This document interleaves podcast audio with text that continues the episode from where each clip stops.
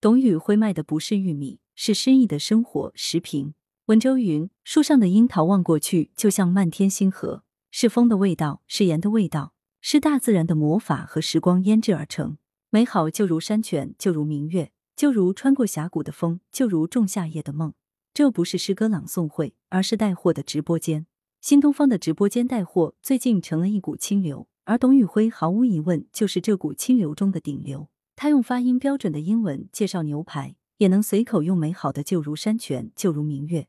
就如穿过峡谷的风，就如仲夏夜的梦，来形容商品。他介绍铁锅是妈妈的手，父亲忧愁的面容，是老人盼游子回家的心。这样的一种带货方式，成绩也十分了得。数据显示，东方甄选直播间六月十日晚间直播峰值人数达到十点八万，直播商品数共一百二十五件，直播销量十九点八万件，直播销售总额达到一千五百三十四点三万元。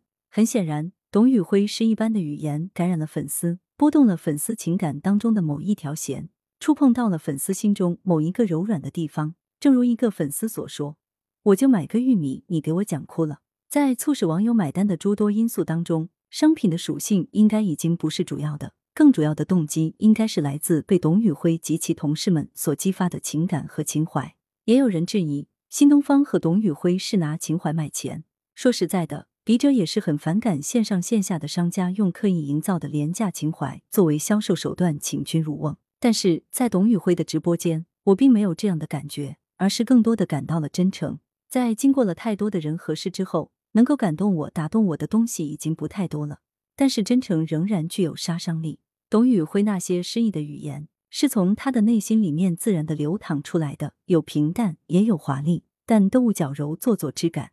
这种源自内心的真诚，正是打动人的力量。因此，用情怀带货不是不可以，关键是这情怀是否真诚。那么，这样一种带货模式能不能持久，这真是一件难以预测的事情。连俞敏洪都说，这可能是一时的热闹。不得不说，俞敏洪真是人间清醒。不管怎么说，以后无论可持续与否，都不会像现在这样备受追捧，是可以肯定的。但是，我觉得这并不重要。重要的是，董宇辉和新东方提醒了我们，这个世界上还有一种诗意的生活。这种生活在忙碌的都市中几乎被我们忘记了，但是诗意生活又是如此的重要，可以说是我们获得幸福感的一把钥匙。现代人是不是已经遗失了这把钥匙呢？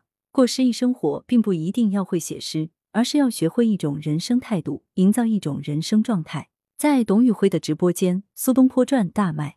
而苏东坡正是古往今来芸芸众生中诗意生活的代表者。无论得意还是失意，苏东坡从来没有抱怨过生活，总是在享受生活的美好。在他的眼中，在他的心中，生活本来就是充满诗意的，所有的颠沛困顿都被诗意消解了。直到生命的终点，苏东坡一直都是诗意的享受者、赞美者，同时也是诗意的创造者。苏东坡只有一个，他的才情几千年当中能及者屈指可数。但是他的生活态度是我们可以学习的，可以效仿的。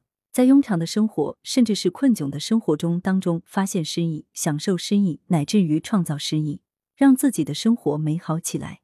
由思观之，诗意的生活也无关于名利、地位、财富。见过很多人，正如孔子所说：“身处陋巷，却能够安贫乐道，在一箪食、一瓢饮、一粥一饭、一草一木当中自得其乐。”也见过很多权势熏天、腰缠万贯者。硬生生的将自己的生活过得粗鄙不堪，他们的生活什么都不缺，但是缺少了美，因而大大降低了幸福的成色。而更多的寻常人等，则是奔忙于生活，在逼仄的生存空间之下，也慢慢的把日子过得单调粗糙。董宇辉提醒了我们，生活还有另外一面，还有一些我们不应该遗忘的东西。董宇辉激发出来的情怀，也不应该仅仅转化为购物冲动，而是应该触发对生活的思考。思考应该在生活当中发现点什么，增加点什么，那自然就是美，就是诗意。这不需要太多的时间，太多的成本，仅仅需要心态的调整，生活状态的调整。诗意的生活或许不会改变我们的命运，但是毫无疑问能够为命运增加一束光亮，提高我们生命的质量。作者是华南理工大学教授。羊城晚报时评投稿邮箱：wbspycwb 点 com。来源。羊城晚报羊城派图片网络截图，责编张琪江雪源。